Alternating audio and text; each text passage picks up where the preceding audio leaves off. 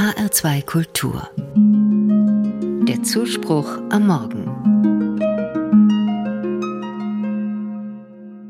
Hunderte Menschen mit Koffern und Handgepäck warten in langen Schlangen vor den Schaltern der Fluggesellschaften. Meine Familie und ich sind auf dem Weg nach Forteventura in unsere Herbstferien. Es ist das Feriendomizil meiner Schwiegereltern und meine Frau und ich haben entschieden, sie dort zu überraschen. Hoffentlich halten alle dicht, haben wir schon seit Tagen gedacht, damit die Überraschung gelingt. Bisher ahnt niemand etwas.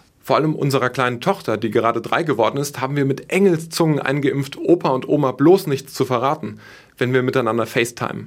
Es ist also spannend. Die Aufregung ist bei mir aber fast größer als bei ihr.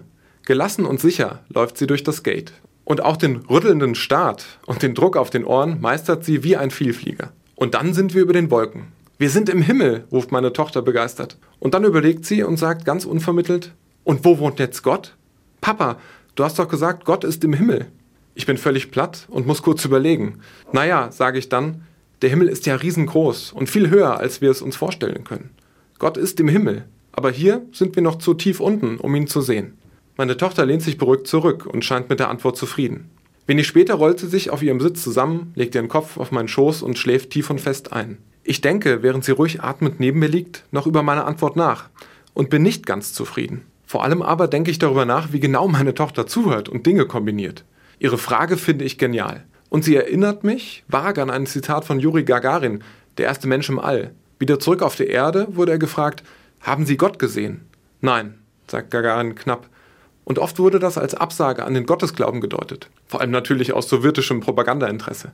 Aber die Frage, wo Gott wohl zu finden ist, von dem allerlei Religionen seit Jahrtausenden sprechen, ist natürlich legitim. Allerdings hilft der Begriff Himmel hier nur bedingt weiter. Immer schon haben Menschen Bilder gebraucht, um Gott zu verorten. Bilder, die auf das ganz andere, das Gegenüber der menschlichen Sphäre, der Welt hindeuten. Der Himmel hinter den Planeten, hinter dem Universum, hinter der Ewigkeit. All das sind begriffliche Versuche zu vermitteln, dass hinter der uns zugänglichen Wirklichkeit ein größerer und letzter Sinn vermutet wird. Im Christentum ist dieser letzte Sinn und diese letzte Ursache der dreipersonale Gott. Er hat sich den Menschen zugewandt und ist sogar selbst Mensch in Jesus Christus geworden. So überbrückt er die unendliche Kluft zwischen Zeit und Ewigkeit, zwischen Himmel und Erde. Gott wohnt also nicht irgendwo an einem Ort, sondern begegnet uns und ist uns nah. Und trotzdem transportiert der Begriff Himmel eine Wirklichkeit, die uns übersteigt, auf die viele Menschen hoffen und die Christen Vollendung nennen.